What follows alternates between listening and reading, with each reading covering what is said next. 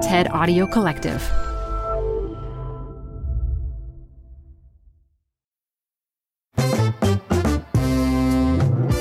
This is TED Business. I'm Modupe Akinola. Today's talk is a call for brands trying to do business in Africa to reframe their approach. Nomava Zanazo, an emerging markets expert, urges retailers to stop thinking of Africa as the kind of place where they can treat consumers as if they're all the same or just as a place to offload their cheaper products. This is a quick bonus episode from TED at BCG in 2021. Stay tuned for more full length TED Business episodes in coming weeks.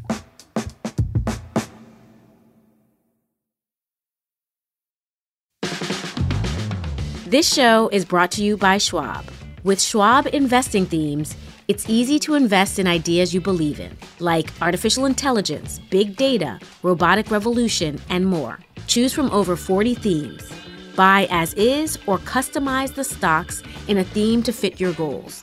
Learn more at schwab.com slash thematic investing. Welcome to the Canva guided meditation for stress at work. Impending deadline? Generate Canva presentations in seconds. So fast. Brainstorm got too big? Summarize with AI in a click. Click, click. Writer's block? Release with Canva Magic Write. Magical. Stress less and save time at canva.com. Designed for work. This episode is brought to you by Progressive. Are you driving your car or doing laundry right now? Podcasts go best when they're bundled with another activity. Like Progressive home and auto policies, they're best when they're bundled too. Having these two policies together makes insurance easier and could help you save. Customers who save by switching their home and car insurance to Progressive save nearly $800 on average. Quote a home and car bundle today at progressive.com. Progressive Casualty Insurance Company and Affiliates. National average 12 month savings of $793 by new customers surveyed who saved with Progressive between June 2021 and May 2022. Potential savings will vary. Add a little curiosity into your routine with TED Talks Daily, the podcast that brings you a new TED Talk every weekday. In less than 15 minutes a day, you'll go beyond the headlines and learn about the big ideas shaping your future. Coming up, how AI will change the way we communicate, how to be a better leader, and more. Listen to TED Talks Daily wherever you get your podcasts. I've got to be honest. Companies tend to underestimate me. And I want to change that. I think that when companies talk about bringing their products and services to my European and Asian peers, they automatically consider things like where those peers shop, what are the considerations before purchasing a product, are they brand loyal, and who are their influencers. That's great. It's smart business and good marketing. But I'm not sure that those same considerations are automatically being made when companies talk about bringing their products to me. In my job, I advise companies and individuals that are looking at investing in or expanding their African footprint. And the more conversations I've had, the more I realize that there are still so many companies, organizations, and individuals that still completely misunderstand who I am, not only as an African consumer, but as a citizen of one of Africa's 55 countries. South Africa, in case you're wondering. That's a real shame because these misconceptions will make it hard to win my share of wallet. And obviously, it's not just my wallet on the line, but that of 1.3 billion potential customers. There's a lot of money to be made in Africa. And I think if you're a company and you don't figure out how to get into Africa now in the right way, you might sadly miss the window. So let me help you by debunking some of these myths and misunderstandings around Africa and its citizens. The first myth Africans are cheap. Maybe it's because of my continent's legacy of poverty and famine that makes people think that we just go for the cheapest product. There are still many companies that think they can just push their cheapest product lines into Africa.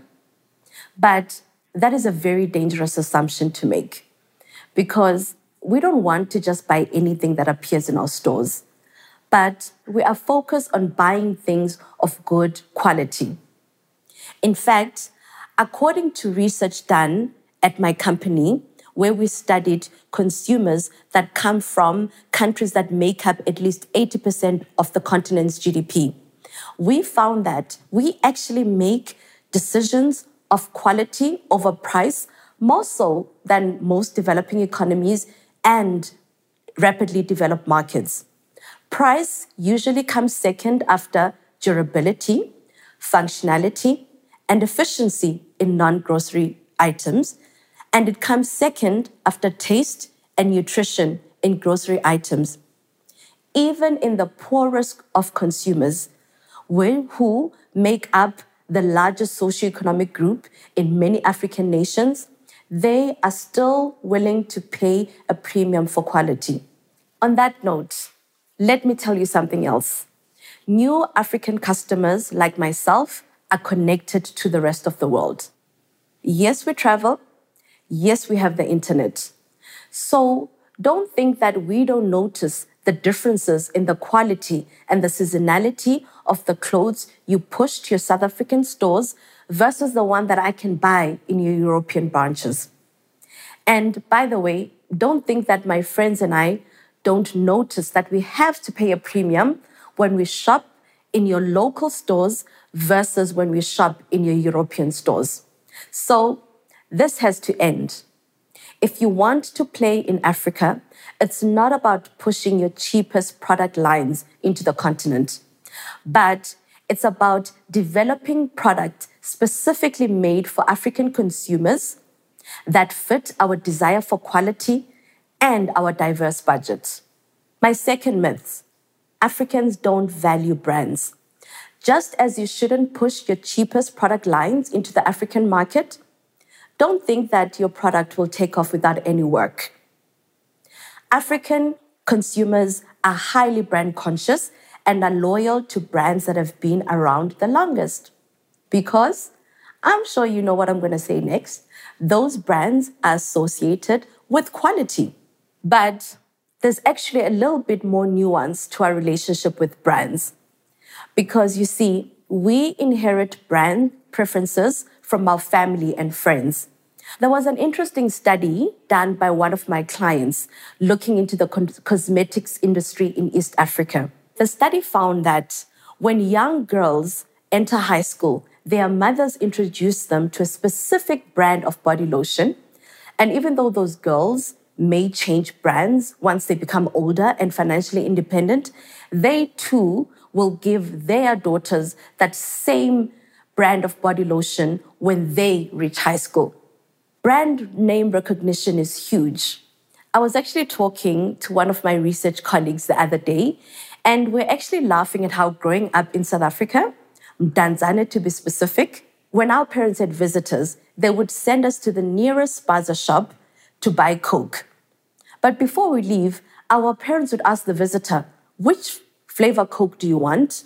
Do you want Fanta Orange? Do you want Stoney? Or do you want Lemon Twist? And in fact, up to today, in many South African homes, soft drink is referred to as Coke, toothpaste is referred to as Colgate, margarine is referred to as Rama, and the list is endless. So, what does this mean? This means that if you want to try and enter African markets, you need to give African consumers a reason to believe that your brand is the best and your brand is of high quality you also need to spend the money to ensure that your brand is present in all of the places that we Africans shop.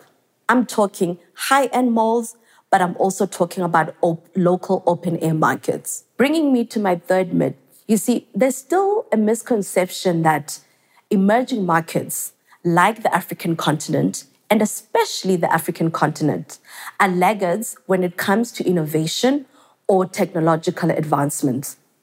Africa's leapfrog story is at least 10 years old now. So, why is this myth still around? I think it's because when the leapfrog story gets told, it stops at mobile. when in fact, our leapfrog story goes far beyond our massive mobile saturation. But before I tell you that, I think it's only fair that I give credit where credit is due. Africa's leapfrog story is amazing. I hope it blows your mind that at least 60% of GDP in Kenya and Tanzania goes through mobile money. Speaking of that, I spent a few months in the US a few years back. I found a great apartment and was ready to move in when my landlord asked me to cut him a check for the first month's rental and deposit. And I was like, sorry, what? Because I honestly could not remember back then when was the last time someone back home asked me to cut them a check. But like I said, Africa's digital transformation is so much more exciting. We're seeing e commerce fast taking off, and the new Africa Trade Agreement will make it easier for cross border transactions, which means African made products bought by African consumers are crossing African borders easier and faster than before. So, if your company or your brand is looking to get a piece of the action, now is probably the right time to come in. Now, my last myth, which really pains me to have to talk about in 2021 Africa is one country. I know that I've spoken in great length about some of the common consumption habits across the different African markets. But it's important to remember that Africa is not one country, and African communities, even within individual countries, are not homogeneous. We speak over 2,100 languages. Therefore, the customer positioning and target segments for different products can vary substantially. And if you want to get into Africa, you need to get into the weeds. Take tea and coffee consumption habits, for example. Moroccans prefer to purchase their tea in traditional markets. Kenyans prefer to purchase their tea and coffee in supermarkets, while Ethiopians prefer to purchase their products in local kiosks. Local culture also has a big influence on what we buy and where we buy. Take me and my group of girlfriends, for example. When you look at this 10 group of girlfriends, on paper, we're the same.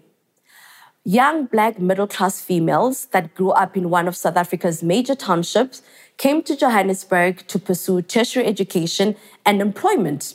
Some segmentation studies refer to us as black diamonds, members of South Africa's fast growing, affluent, and influential black community. But if you really do your homework, you will first appreciate that this group of 10 girlfriends is made up of five out of South Africa's 10 ethnic tribes.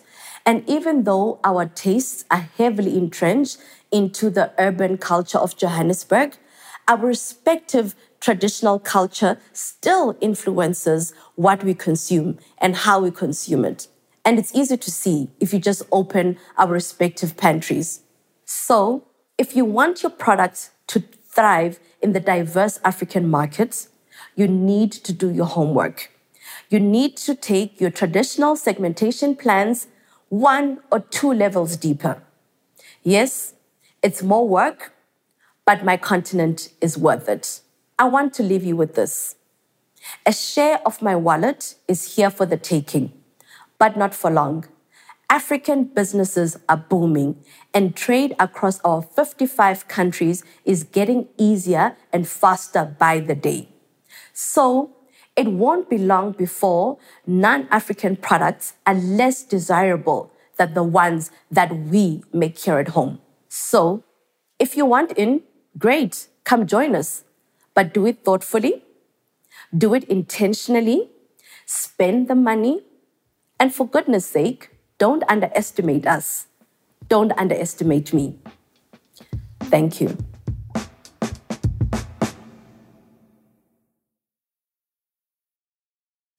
Support for TED Business comes from Odoo. If you feel like you're wasting time and money with your current business software, or just want to know what you could be missing, then you need to join the millions of other users who switched to Odoo.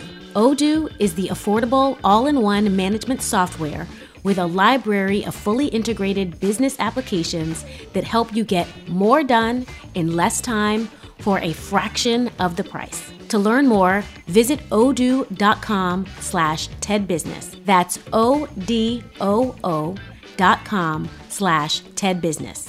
Odoo, modern management made simple.